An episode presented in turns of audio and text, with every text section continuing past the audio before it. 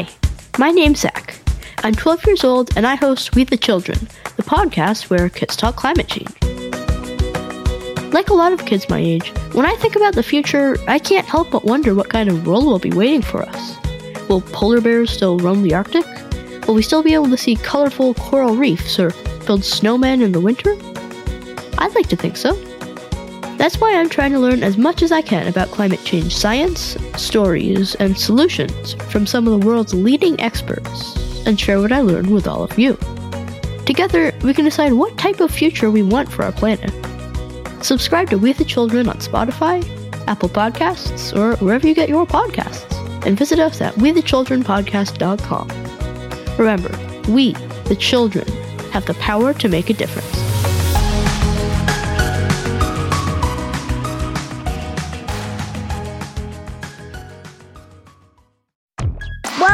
Everybody. I'm super excited for another episode of Show About Science. This is your host, Nate, and today we are going to meet three amazing kid geniuses. It's going to be an awesome episode, and it's going to be very inspiring, so don't miss a thing. Let's get this episode started and meet our first guest. Up first is an awesome inventor. This is Allie Weber, Kid Inventor, and I'm here today to show you my award winning invention, the Frost Stopper. Allie Weber is also the amazing host of Tech-nic-Allie Speaking on YouTube. And she was a finalist at the 3M Young Scientist Challenge for one of her inventions. So, the first thing I wanted to ask Allie is how could kids become a great inventor like her? Well, it's really easy, actually. Um, I think the problem that most kids come across when figuring out something to invent is they can't think of a problem to solve in order to invent something to fix that problem. And it's really easy because all you have to do is think about something that you don't like doing, like doing the dishes or something. And then you can invent something in order to make that easier or fix that problem. What if you just want to invent a specific thing, but you don't know what that specific thing is. How do you find what that specific thing is? Well, sometimes you have to be really creative and think about all the different things that you can do with the things at your house. For example, like if you have a piece of wood, then it could be like a wheel or something. And um, you can end up just putting it together to solve the problem that you have, just with the random things that you have. Or if you have a problem but you don't really know what the problem is that you want to solve, then you can always ask your friends for advice or think about problems that you have in your daily life all the time that you hate doing or stuff like that. And then you can figure out how to fix them. So, say you know what the problem is and you know what you want to invent, but you just don't know how to invent it. Okay, so that one's a bit trickier. For that one, you might need to do a little bit of practice with making other things. I have been making stuff since I was like six years old, so I have a lot of making experience, but for some people, it's really hard to get started. There's a lot of resources online that you can look for when making things, but also don't be afraid to ask other people for advice. And then that way you can use their ideas and combine them with your ideas to make something completely new, and that's like super cool. Okay, so what if you know the things that you want to invent, but you just are missing one material? Okay, so for that one, sometimes you have to experiment with some things you have and try to combine some of the other things you have to try to make that one material that you want if you don't have it.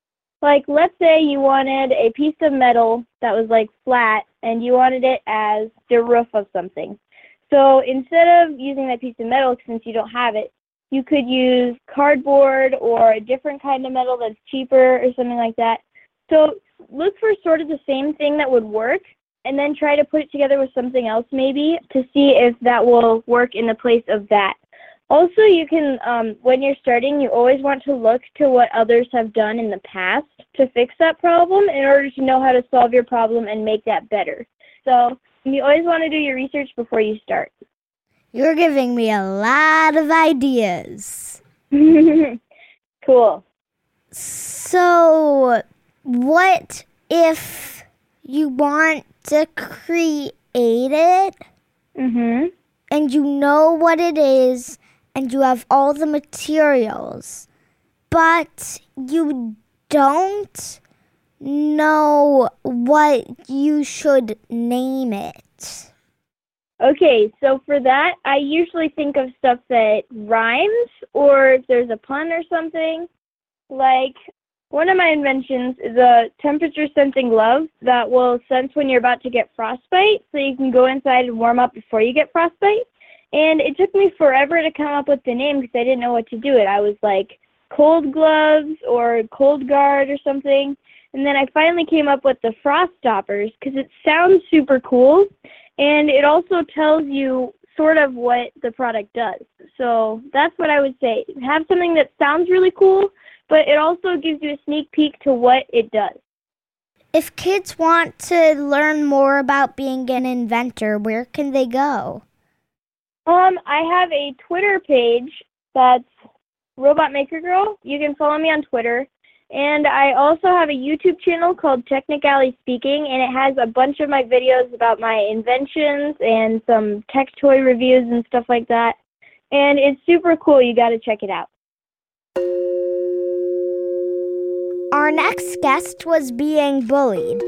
And for everyone who is being made fun of, this story is yours. So keep this in your heart and never give up. Please meet Sophia. And let me tell you about the story of Sophia. She's named Sophia Spencer, eight year old girl with an incredible passion for insects. And when she started getting bullied for her unique hobby, she was ready to give it all up. So her mom writes an email to the Entomological Society of Canada asking for someone to help. That's where Morgan Jackson steps in. Scientist Morgan Jackson runs social media for the Entomological Society. And when he saw the letter, he posted it on Twitter and it went viral. That's when the hashtag Bugs Are For Girls was created. A year later, the two published a scientific paper together. In the paper, Sophia wrote, It felt good to have so many people support me. And it was cool to see other girls and grown ups studying bugs. It made me feel like I could do it too. And I definitely, definitely, definitely want to study bugs when I grow up. Probably grasshoppers. So, Sophia, I know that you've been collecting bugs and you often were made fun of at school. So, tell me how you made them stop making fun of you. Well, how I made them stop making fun of me is I just showed them my passion for bugs. I didn't hold back and I just showed them how much I love bugs. And after uh, this first kid came up to me and she was like, Sophia, I, I really kind of like bugs. Can you tell me about one? And then that kid told his friends and then nobody bullied me anymore. Wow, that's a good story. So, could you tell me about your research paper on bugs? Morgan, the scientist that helped me wrote it, we just keep scraping together, and by the end of last year, we uh, finished the research paper and we sent it out.